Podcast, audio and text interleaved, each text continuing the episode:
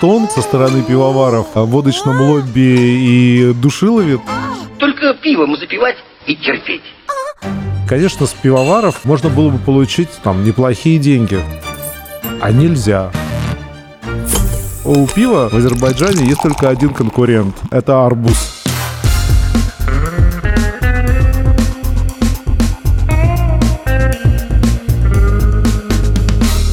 Пива, пожалуйста. Всем привет, я Олег Короткий, журналист и домашний пивовар. Вы слушаете подкаст «Два пива, пожалуйста». Напоминаю, что если вам нет 18 лет, то это удовольствие не для вас. Срочно выключайте.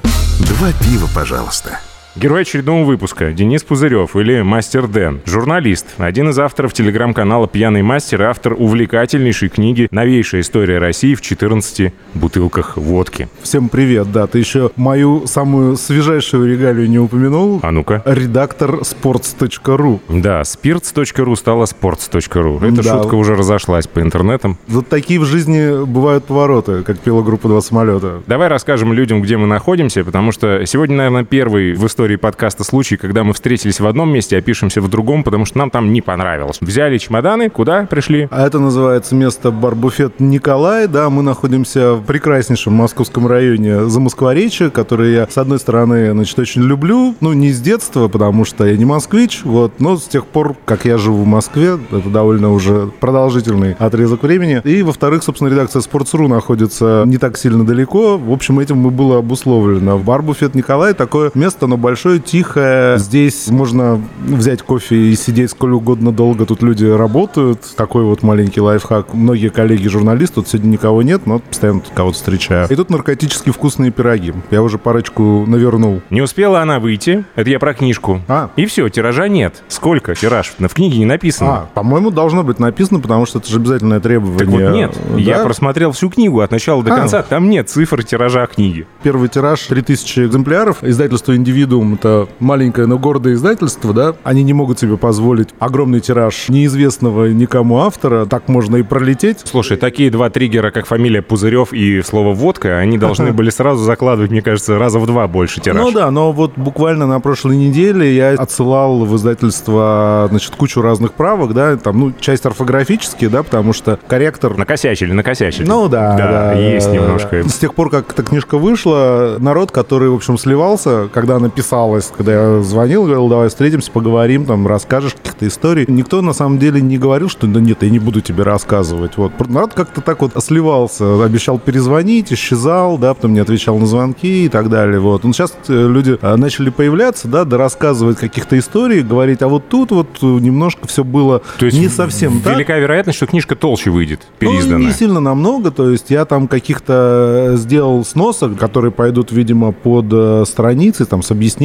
что, а вот другая, как бы, типа, там, версия уточненная, что вот было вот так-то и так-то. Можно еще маленькую хотелку, как Да, от читателя? Знаешь, что не хватает? Индекса. То, что вот хочется, знаешь, открыть Чуян там, страницы такие-то, такие-то, такие-то и такие-то. Да, да, да, да. Ну, на самом деле, мне уже об этом говорили, я издательству передал. Насколько они сподобятся сделать так, я, честно говоря, как бы не знаю, это уже их дела. Ну, может, может и сделают. Ну и шикарные иллюстрации канал «Пьяный мастер» набрасывает на вентилятор в качестве иллюстрации к книге. Ну, собственно, там все и родилось как бы с телеграм-канала, да. Феликс Сандалова, главного редактора, или не знаю, как там его должность называется, но, в общем, он биг босс в индивидууме, да, наверное, главный редактор. Он был подписчиком моего канала, на самом деле мы знакомы 100 тысяч лет. Это там человек такой абсолютно заслуженный ветеран андеграундной журналистики, который писал в, в афише чудесные тексты про великие рок-группы, которые знает только Феликс и еще десяток его друзей, но написано, как будто это пишется, не знаю, про Rolling Stones, там, вот, а абсолютно потрясные были тексты, да, потом афиша, как известно, стала разваливаться, и вот он ушел в издательский, значит, бизнес, и он подписался на мой канал и предложил, говорит, а давай ты вот примерно то же самое, только в формате книжки зафигачишь. Мне идея не понравилась, да, но вот эти вот издатели, они имеют дар убеждения. Самое смешное, самое смешное, значит, когда уже книжка вот была издана после вот этой многомесячной работы, я, значит, приперся в издательство, потому что они меня попросили прийти там подписать несколько книжек, у них там есть книжки с автографами автора там и так далее. Значит, сижу я, подписываю, там, значит, девочки издательские, значит, ходят, говорят, ой, какой ты молодец, значит, книжку написал. Я говорю, ну так мы же, у нас договор, да, мы с вами подписали некий, значит, документ, соглашение. Они говорят, ну, знаешь, все подписывают соглашение. Я говорю, то есть, а можно было, что ли, ну, не написать? Они говорят, ну... Вообще, да? Вообще, говорит, да, типа, так можно было. Только треть, наверное, в лучшем случае тех, кто подписывает договор, в итоге, значит, все дело заканчивается изданием книги. А я просто не знал. Ты знаешь, как история вот про вот этого австралийского бегуна, который участвовал в супермарафоне, которому не сказали, что можно поспать. Ага. И поэтому он, будучи не спортсменом, да, и не слишком натренированным человеком, обогнал всех настоящих профессионалов, потому что трое суток без сна, короче, бежал, пока те 6 часов там свои дрыхли и отдыхали. Вот, вот у меня такая же как бы история, потому что несколько раз, ну, мне хотелось это дело все бросить э, посреди дороги, но говорил, не, ну я же подписал бумаги, да, да, да, у меня контракт. Да, да, да.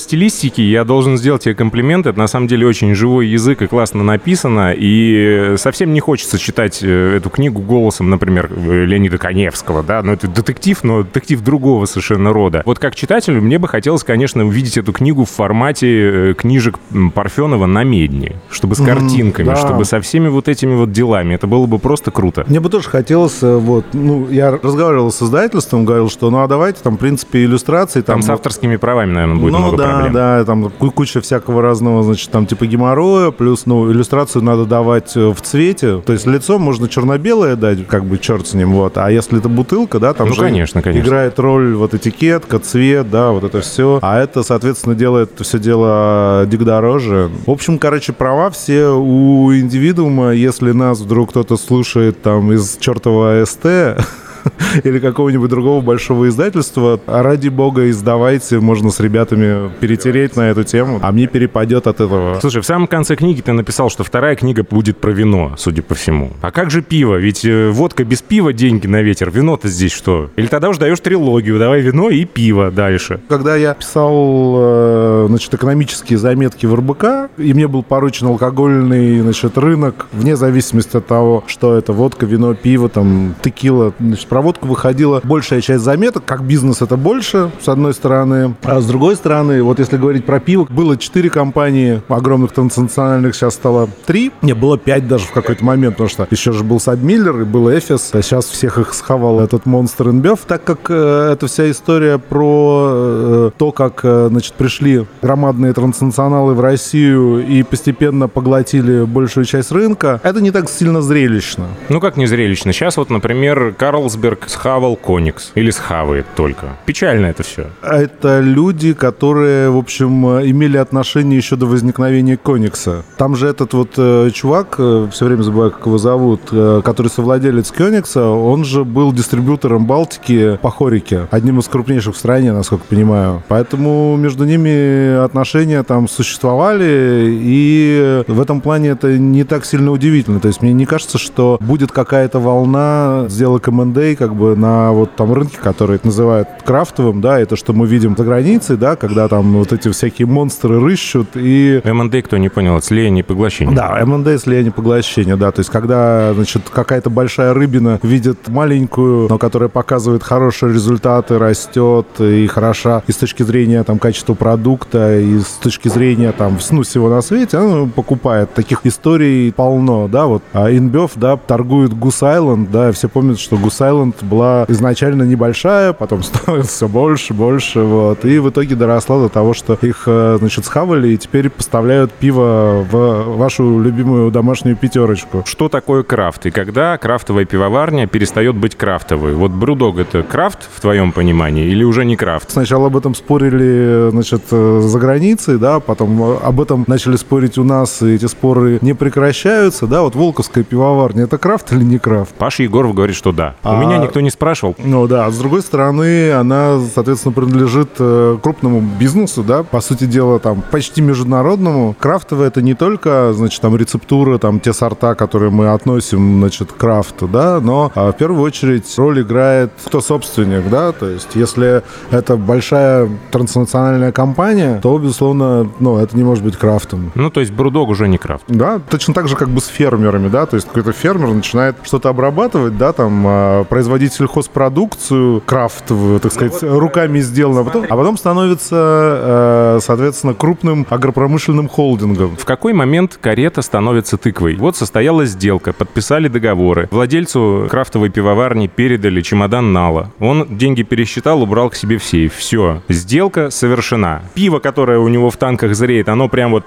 по щелчку перестало быть крафтом или что? Было бы правильно, если бы существовала некая бумага, где было бы прописан документ, что является, значит, э, крафтовым пивом. Хватит с нас э, пивных напитков, знаешь, вот этих определений. Да, да, да. И так еле вывозим уже эти документы. На Западе есть не только там законы, которые приняты там государством, да, или какие-то региональными властями. Там существуют ассоциации производителей, да, которые между собой там договариваются, что называть там крафтовым пивом, не крафтовым пивом. Вот. Вот у нас, не знаю, мне кажется, у нас просто не существует таких нормативных документов, да, и это слово может фигачить на банку каждый. Ну да. А в водочном мире есть какой-то эквивалент понятия крафт? Что это? Самогон, паленая водка, водка ручной работы, полугар какой-то там? Словосочетание крафтовая водка звучит немножко странно, да, оно существует. И в Европе, и в Америке я такое видел, да. Если говорить о примерах, вот есть такой известный маркетолог по имени Вадим Касьянов. Это чувак, угу. который, э, значит, придумал зеленую марку. Один из героев книги. Журавли, талку там и так далее. Вот. А он там с хорошим кэшем из этой всей адской, значит, э, истории, значит, выбрался. Какое-то время жил в свое удовольствие, уж не помню, то ли в Хорватии, то ли в Латвии, то ли и там, и там, потому что мог себе это позволить. Но, понимаешь, как бы э, вот водка, она не отпускала. И какое-то время назад он вернулся и делает, значит, водку под названием Финист, а он там стоит в азбуках вкуса рублей за тысячу, ну, короче, дорого. И, значит, мы как-то, значит, с ним созвонились еще до книжки. Он говорит, вот я крафтовую водку выпустил, зацени. А что в ней крафтового? Вот я понимаю, допустим, Бумажка пиво, крафтовая, в которую пиво. бутылка завернута. А вот, допустим, пиво человек производит, у него там какая-то маленькая пивоварня, там, иной раз там собранная руками своими, да, ручками. Да, да, вот эти часто. Все. Да, значит, где-то он там человек сам купил солода, хмеля, там выбирал, что-то потом что, мутил. Я говорю, да, что у вас крафтовое? Он говорит,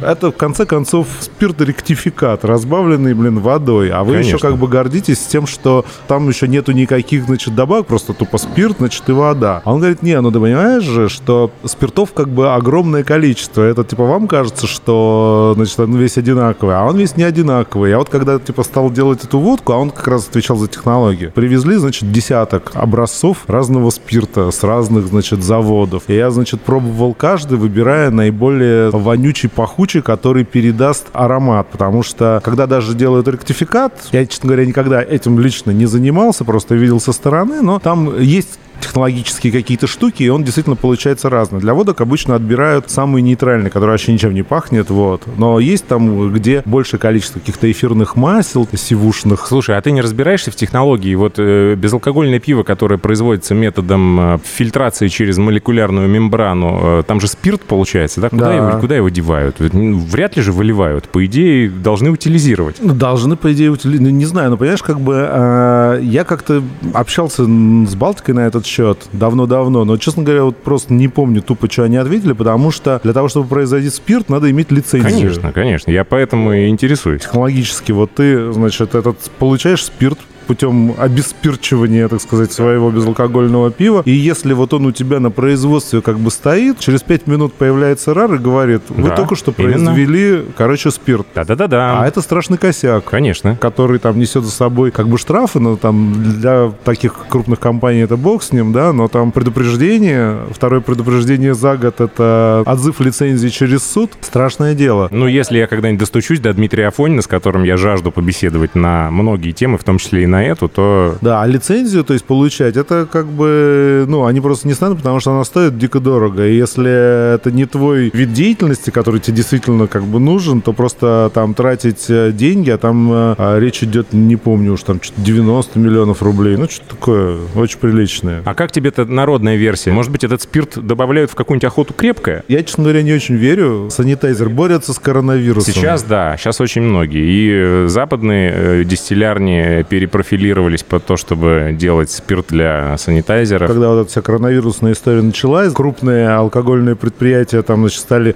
делать санитайзеры, а наши как бы нет. И я у, всех спрашивал, а что вы там не сделаете? Это ж просто. Они говорят, ну, технологически, в принципе, просто. А законодательно а законодательно ты должен получить столько бумаг, что пока мы будем их получать, уже санитайзеры будут не нужны. Ну, никто не знал, что настолько затянется вся эта история. Дэн, давай обсудим твою будущую книжку про пиво все-таки. Меня эта идея не отпускает. Вот какие там могли бы быть главы и какие бутылки э, могли бы стать такими вот столпами, вокруг которых бы все развивалось, повествование? А, ну, слушай, мы говорим о каких-то несуществующих пока там, Почему? вещах, Почему? но, безусловно, смотри, как бы по композиции, там, моя книжка про водку, да, она, там, все главы, ну, не все, но практически все названы по названиям каких-то Ну, кроме региональной, наверное, да. Э, там, региональная есть питерская, подмосковная. Питерская, подмосковная. Вот, да. А с пивом? А в пиве тоже есть великие бренды. Ну вот давай назовем несколько, вокруг которых ты точно будешь что-то организовывать. Ну, Жигулевская, конечно. Но Жигулевская это как бренд именно, который доступен всем, потому что Жигулевская могут делать все, а Жигули только московская пивоваренная компания. Там, конечно, нету, как в водке, э, крови, наркотиков и какого-то огромного количества бандитов, да, но мне кажется, что было бы интересно людям там вот узнать, что стояло вот за каждым из э, каких-то больших, известных всем брендов. Потому что мне вот понравился один комментарий в этой книжке вот про водку. Там есть такой эффект, который у тебя возникает, когда ты посещаешь Третьяковскую галерею. Ты вот приходишь в Третьяковскую галерею и понимаешь, что ты все вот эти картины как бы видел и знаешь, что вот тебе, значит, богатыри, вот тебе, значит, там, не знаю, казаки пишут письмо турецкому султану, а тут, значит, дети тащат эту бочку, да, там тройка Мгм. и так далее. И возникает этот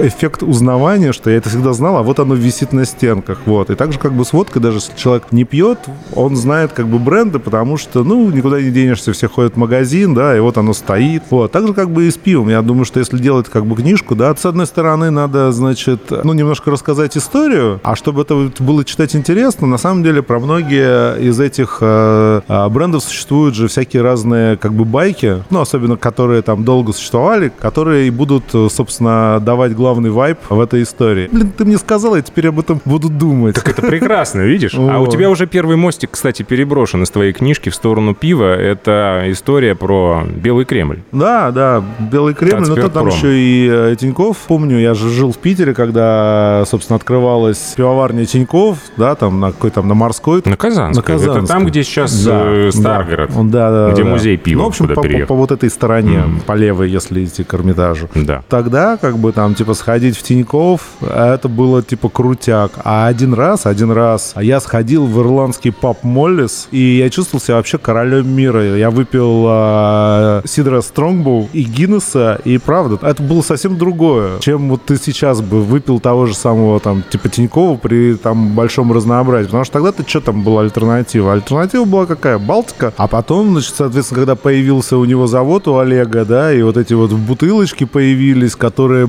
напоминали, значит, корону, Ага. а, это же вообще был прямо Ну, кайфец. стильно, стильно, но невкусно, я не знаю, что там такого было хорошего. Ну, я тоже, честно говоря, предпочитал Степан Разин Мартовское, знаешь, вот всякое вот такое. Кстати, да. Слушай, в крафтовой среде сейчас есть такое мнение, что э, с одной стороны пивоваров душит водочное лобби, Ага. а с другой стороны говорят, что наш пивной рынок лучший в мире. Как такое вообще возможно? Что плохо душат их лоббисты водочные? Знаешь, вот этот вот стон, как бы, со стороны пивоваров о водочном лобби и душилове, да, которая там их идет. Но это Вот же не имитация. Но там надо как бы вспомнить, э, как все начиналось, чтобы понять, что происходит. Суть, короче, в том, что когда вот эти вот крупные иностранные компании стали приходить, а это же вопрос как бы инвестиций, потому что это огромные бабки, которые идут там в регионы. И для того, чтобы э, вот эти вот иностранные ребята все, значит, заходили с большей охотой, весельем, так сказать, и так далее, да, и создали закон специальный для пива, который вывел его из категории алкогольных напитков. И, собственно, они пришли, проинвестировали, стали владельцами вот этих вот огромных, значит, компаний. Собственно, когда клиент уже был на месте, вот у них заводы, вот у них все, они взяли этот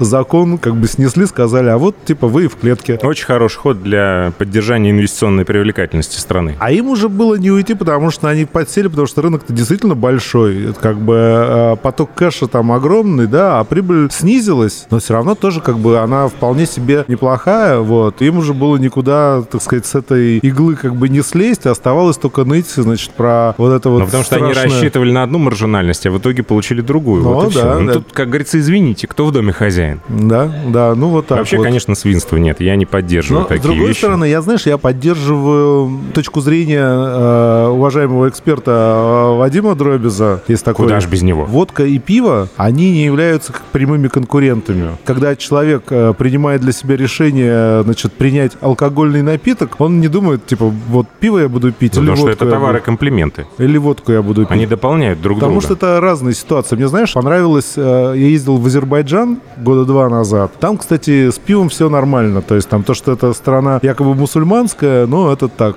Ну, якобы да. На самом деле, я в России такого не видел. Огромные ряды там самых разнообразных водок. Пиво, там же Балтика. И вот мы как бы разговорились, по-моему, с балтийцами же. Я говорю, и как у вас тут там водочное лобби? Душит ли вас здесь азербайджанское водочное лобби или какое? Он говорит, знаешь, тут как бы вообще другая абсолютно тема, потому что у пива в Азербайджане есть только один конкурент, с которым очень сложно бороться, практически невозможно. Это арбуз. А если вопрос в алкоголе, то в арбуз делается соответствующая инъекция, и, в общем-то, будет тот же эффект. Да, вот. А водка, типа, это совсем другое. Вот и на самом деле у нас, мы, у нас, конечно, не Баку, да, но все-таки это очень разные напитки. Слушай, давай поговорим с тобой про границы журналистики. Вот блогер — это журналист, обзорщик пива или водки — это журналист или не журналист? Писатель — это журналист в твоем случае? Потому что, ну вот как получилось так, что материал твоей книги не успел устареть, пока книгу печатали? Ведь обычно это нормальная история. Книжка вышла, а там половина информации уже того.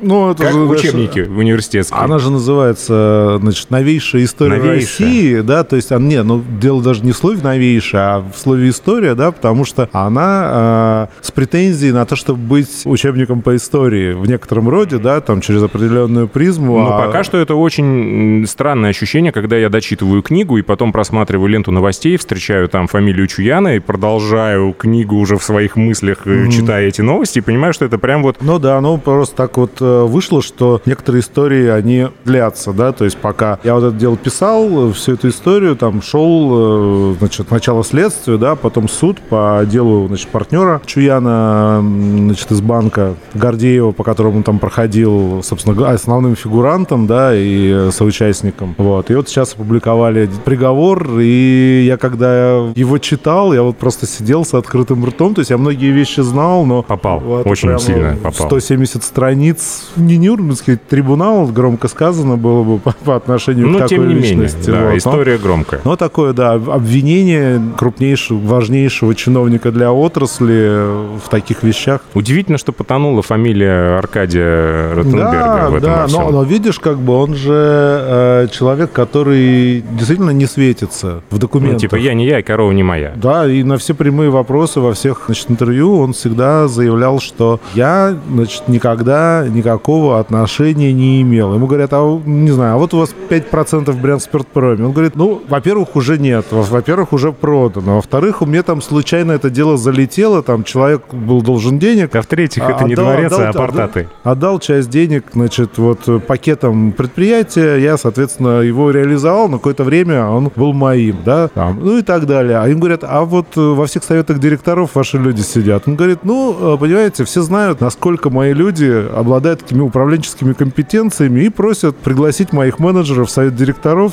Ну, Ну, общем, с тобой мы разобрались. Ты журналист, ты не писатель. знаешь, я думаю, что журналист тот, кто генерит контент, Да. который содержит информацию и зарабатывает на этом деньги, этим живет. Но вот несмотря на то, что некоторые источники теряют доверие, ты же не перестаешь ими пользоваться. Ты все равно будешь к ним обращаться, если ситуация этого потребует, правильно? Это же такое происходит в процессе э, работы, ну не то что отсев, там такая происходит градация, да, там по степени доверия к разным источникам. То есть если человек начинает э, просто тебе рассказывать какие-то выдуманные истории, то там ты пишешь, окей, там типа Виктор Степанович там сумасшедший, не да, будем да. звонить. Но другие, знаешь, как бы там э, есть люди, которые там относятся к категории там мало достоверные, там есть такие товарищи, которые там со всеми общаются, собирают какие-то слухи, сплетни, не против их при встрече, значит, подрассказать, да, но ты понимаешь примерно, что это не очень надежно, и за этим надо перепроверять. Но тем не менее, что-то оказывается фигней, да, что-то оказывается действительно имеющим под собой какую-то почву. Это просто вопрос твоей уже работы, да. Ну, пока мы с тобой шли сюда, обсуждали историю с переездом э, Галины Клеровской и ее Да. музея с одного места на другое. И говорили о том, что не совсем в таких тонах, как все было изложено в «Пьяном мастере», э, на самом деле. И ты сказал, что Телеграм — это немножко другое, в Телеграме так можно. Вот насколько ты допускаешь кривотолки и сплетни в канал, где э, люди из отрасли все-таки пытаются поймать сигналы, соответствующие действительности, для них это может быть очень важно. Ну, если брать конкретный э, случай, да, там, и то, что произошло, э, я думаю, что это прежде всего вопрос не там достоверной, недостоверной информации, это вопрос интерпретации некоего Эмоции, события. да, я согласен. Вот, потому что там речь же шла, что вот как бы был, значит, на Степане Разине долгое время, значит, музей хороший, с прекрасной, значит, его создательницей, хранительницей, Мгм. экскурсоводом и всем на свете. А потом он, значит, переехал на некое новое место, которое, кстати, там географически даже, в общем, удобнее для туристов, посетителей, да, там, конечно. посетителей, кто ходит. Сохранилось там не все. Коллекция собранная стала меньше. Собственно, как бы ровно то и было написано. А все остальное это вопрос как бы интерпретации, потому что Хайнекен, да, который, ну, Степан Райзен, они, значит, видят это с одной стороны, там, а вот. Лена Тюкина видит это, там, допустим, по-другому, от которой первый... Галина Всеволодовна по третьему, Да. конечно же, как непосредственно Да, И тут уже вопрос, э, вот правда. Поэтому я стараюсь все-таки там информацию каким-то образом, значит, э, проверять, да, чекать. Вот, естественно, это делаю, может быть, с меньшей тщательностью, чем там, когда я работал в РБК, да, но формат телеграм-канала, в общем, это позволяет, да, ну, и я понимаю прекрасно, что если я начну втирать какую-то дичь, то, ну, народ от меня, значит, подсвалит, потому что скажут, ты втираешь мне какую-то дичь. Но этого не хотелось. Хорошо, значит, блогер тоже журналист. Смотря какой, опять же, ну вот в твоем случае, скорее всего, да. А обзорщик? А я тут посмотрел э, в плане блогеров 20 роликов в ТикТоке Дани Милохина. Ой, боже мой, зачем же ты так над собой А издевался? просто очень, ну, я слышал имя, вот. ну, Решил ви- на ви- себе испытать, да, вот. во И всем после, по- величии. после вот этих, как бы, всех стонов смефа, что Так. до чего мы дошли, у нас тут, типа, лицо... Что, ты значит, подписался в итоге? А не, не подписался, но посмотрел, знаешь, с удовольствием. Смотрел и понимал, что, ну, конечно, куча всякого шлака, да, но когда ты ежедневно там делаешь, там, допустим, для телеграм-канала, у тебя тоже есть проходные тексты. Но он не журналист, да, потому что он просто делает смешное лицо и несет этим никакой информации, а, скажем, интерпретирует Мгм. реальность. Саш Савицкий журналист или блогер? А, Следующий вопрос.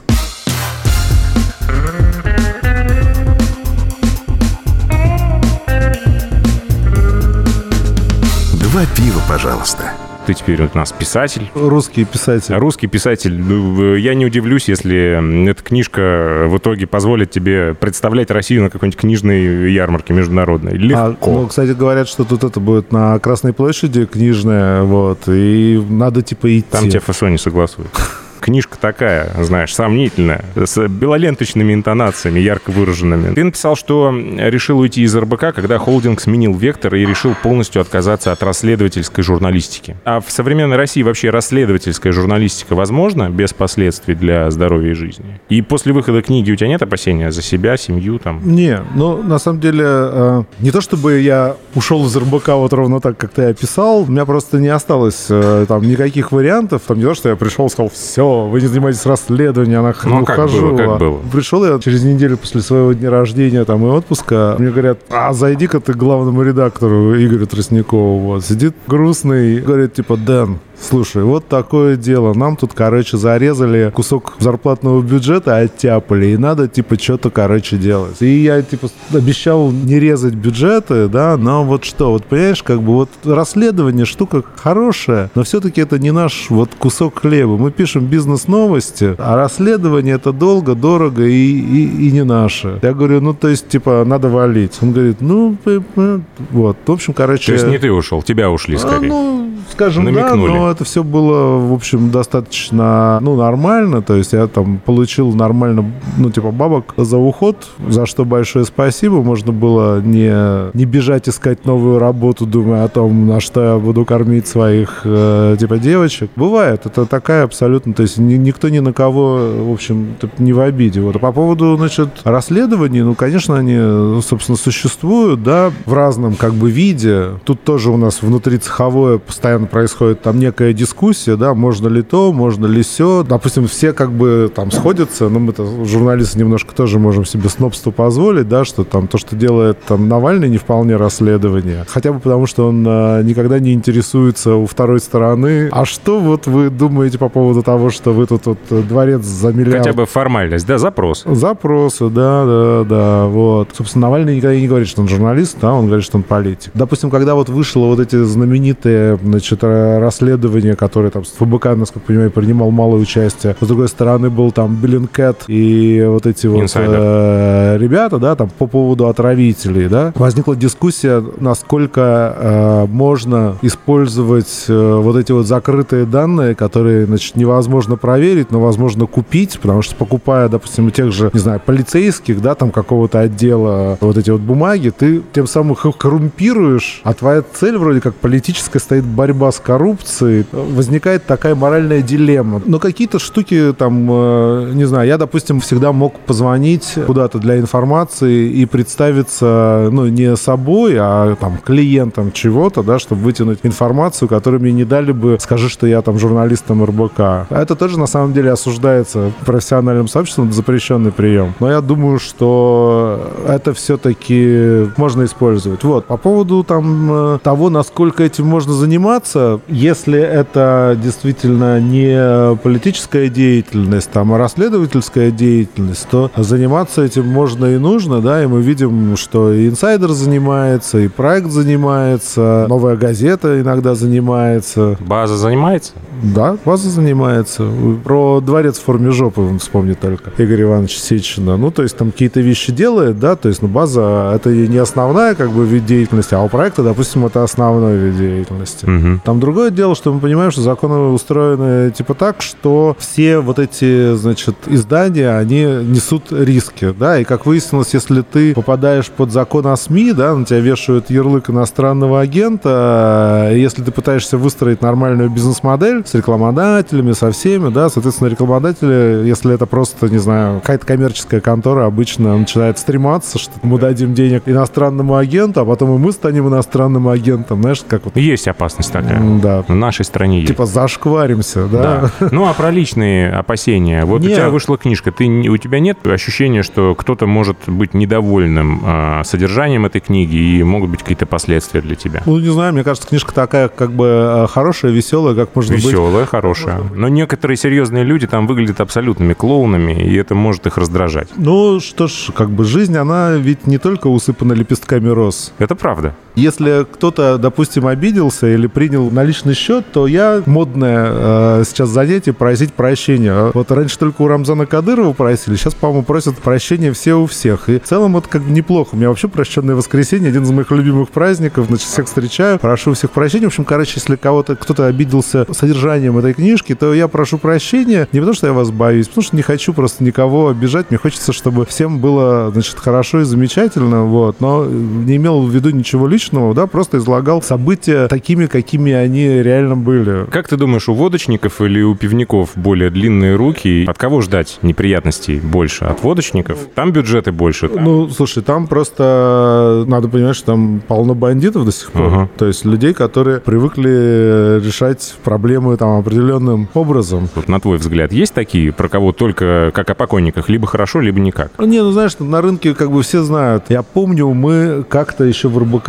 работали с Сирану Шараян, такой журналисткой из отдела банков. Мы написали какую-то заметку о финансовых проблемах русского стандарта. Блин, я проклял все нахрен на свете. Там на самом деле было две маленьких неточности. Одна неточность была такая, что вместо слова «технический дефолт» мы не написали слово «технический», а вторая, значит, заключалась в том, что там э, этот холдинг, он состоит из кучи, значит, разных компаний, которые называются более-менее плюс-минус одинаково, вот, и что-то, короче, мы там перепутали вместо одного ООО, там написали другое ООО. Фигня, которая вот э, сильно, на мой взгляд, не меняла смысл. Смысла, да. да, вот. Но, естественно, э, ну, позвонили... это был тот самый фонарный столб, до которого просто... Да, они сказали, что из-за этого, короче, там их бизнес уже понес многомиллиардные убытки, которые вот как бы и РБК, и, значит, мы как авторы должны будем, значит, э, возместить. А потом было две недели, значит, мозгодрочки, когда, значит, мы пытались прийти к компромиссному решению. То есть просто так написать, что мы там, значит, э, лохи, а все это написано, э, типа, а, ложь, поклеп, значит, и клевета, мы не хотели, потому что оно так и не было. С другой стороны, судиться с ними тоже мы как бы совершенно не хотели. Не входило в планы. Да, да в итоге, значит, мы решили написать какую-то, значит, заметку, которой подсветить, что у них есть что-то хорошее. Это был какой-то адский, блин, ад, вот.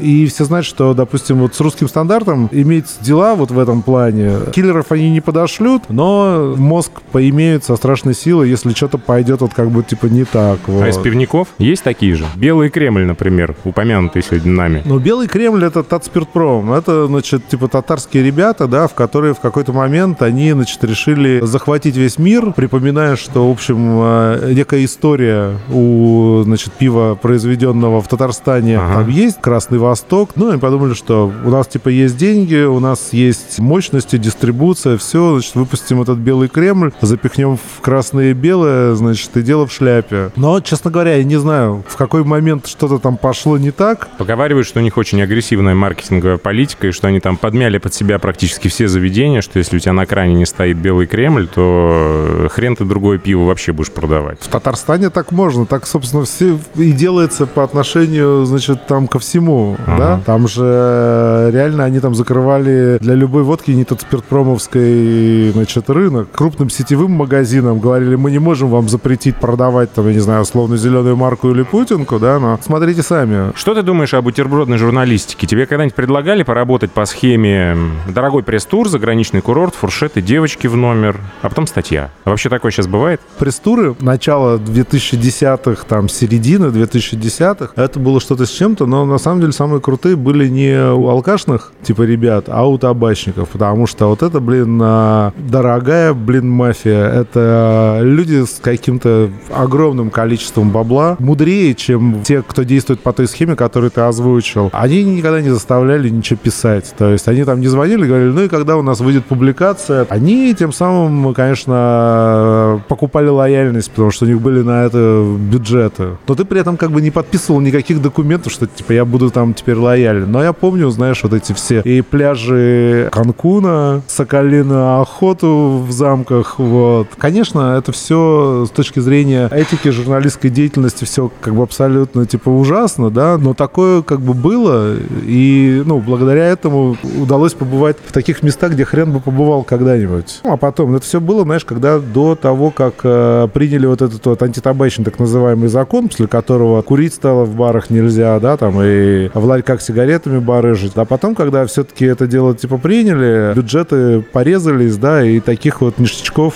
не стало. По названиям, которые знает твой собутыльник, можно безошибочно определить, шпион он или наш. Получается, что водка — это единица культурной информации, а алкоголь — духовная скрепа. Как можно догадаться? Например, столичную водку Столи будет называть только не наш человек. Да? Черт, я буду аккуратнее следить за языком, я обычно ее Столи называю. Ну, как мне кажется. Может быть, я ошибаюсь. У меня тут был пост на прошлой неделе очень популярный в тележке. Нашел у Брянск-Спиртпрома водку Кот Малюта. Да, видел. Ага. Вот, там такая страшная, типа, страшный катант в шапке НКВД с топором, на котором написано, значит, э, в чем сила брат на вот этой ручке. А такой description на официальном сайте Брянск-Спиртпрома, где написано о том, что во все тяжелые времена в России возникали, значит, силы, которые помогали стране справиться под названием опричнина при Иване Грозном, э, Сталине и Петре Первом. И сейчас настало время четвертой опричнины. И смотришь на этого котяру опричника и думаешь, что он, блин, а может действительно пора валить уже. Давай еще к пиву попробуем вернуться. И хотя бы таким вот блицом, я не знаю, насколько ты сможешь полно ответить на эти вопросы, но они мне искренне интересны. Давай. Во-первых, что ты знаешь про маркировку пиву? Кто нагревает на этом руки? Много ли пивзаводов уйдут с рынка из-за того, что просто не выдержат? И вообще, что ждет рынок пива в ближайшее время? Там, я не знаю, пластиковый таре конец, вроде как поговаривают. Ну, знаешь, эта история же с маркировкой пива, она же не только как бы э, пиво. Там у нас хотят отмаркировать и воду, да. Любую и... единицу продукции, то есть в идеале. Ну, конечно. То есть, да. ну, конечно, мне кажется, что это там избыточная фигня и бред полный, да, но с другой стороны, понятно, чей это бизнес, Ростех плюс Усманов.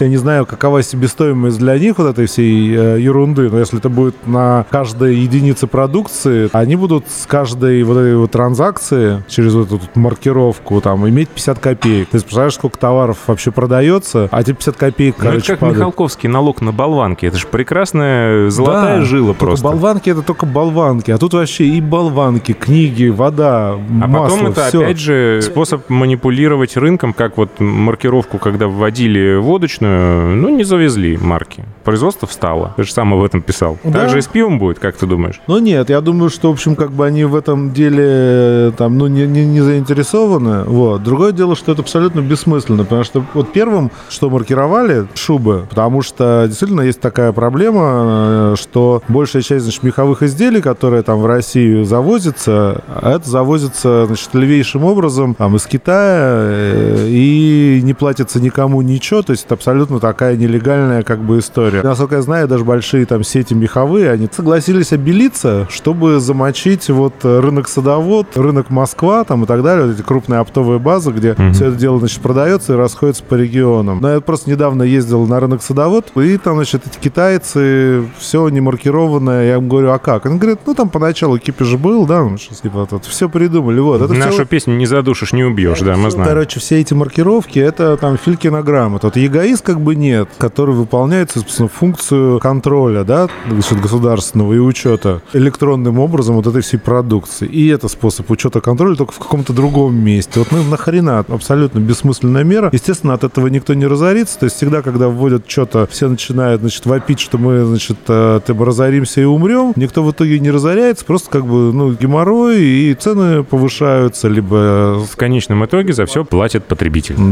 да, да. Дистанционную продажу алкоголя когда-нибудь разрешат, как ты думаешь? Вот твоя ну, вот вроде же разрешили уже, ну там, М, где? э, типа, ну, по крайней мере, об этом пишут как о решенном деле, о том, что, значит, через почту России, э, значит, российское вино, да? Оно как раз успеет вызреть, Да, да, да, да. но пиву это не сильно добавляет Но очков. видишь, как бы а, там некоторые люди отправляют Петрюс, значит, на год на Международную космическую станцию, а тут можно будет, значит, э, взять и отправить почтой России, и как раз примерно тот же год и получится, да, созревание в а, непонятных странных условиях. Вот, скажем, если я хочу это все сделать, и там какая-то тоже схема, черт знает, надо что-то заполнять, короче, я не знаю. Но вот. есть же и пивные, и винные сервисы, которые вроде как не продают тебе алкоголь, оказывают консультационные услуги, Да. рекомендательные, тебе там сеты э, дегустационные, объясняют, как правильно пить и так далее. как обычно, знаешь, у нас тут везде какая-то сплошная ложь э, и лицемерие. Пивной бар, в который я хожу, они, блин, доставляют пиво. Не будем называть это Не будем называть благословенное место. Но у них прямо это вот написано там, значит, на всех их сайтах Ага. и внутри. Просто ты как-то деньги им переводишь, они собирают. Все вот эти вот потемкинские деревни, они, ясно дело, с одним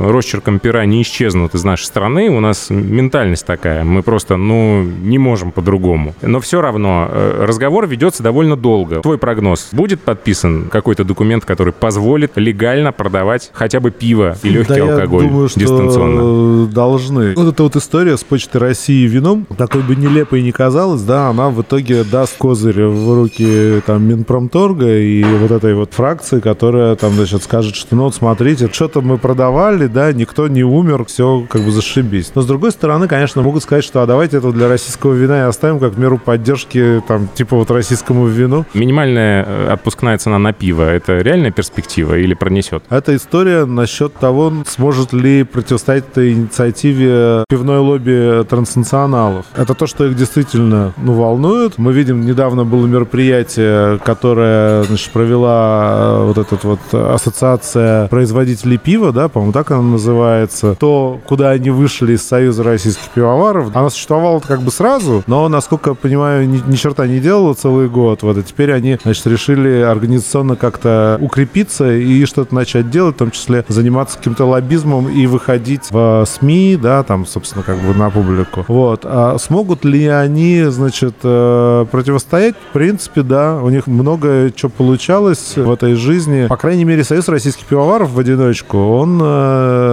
это сделать не может. Ему, соответственно, тоже нужны какие-то союзники. Вот. Не знаю, будем смотреть. Интересно. Запасаемся попкорном. Каков прогноз? Домашнее самогоноварение в России запретят? Ну, нет, ну как бы довольно дурная, конечно, была новость, которая вызвала там массу насмешек, хайпа. И я думаю, что Борис Юрьевич Титов тысячу раз пожалел, хотя к этому не имел прямого отношения, а просто это все вышло, так сказать, из его канцелярии. Ну, там речь шла не о запрете домашнего самогоноварения, а... Запрете продажи. О запрете продаж самогонных аппаратов, mm-hmm. да, дистилляторов. Не знаю, но будет очень странно, если, так сказать, самогонные аппараты запретят продавать. А вот трубочки для курения ганджи, как бы, которые в любом любом, значит, вот шопе, да, типа будут вот как бы типа лежать.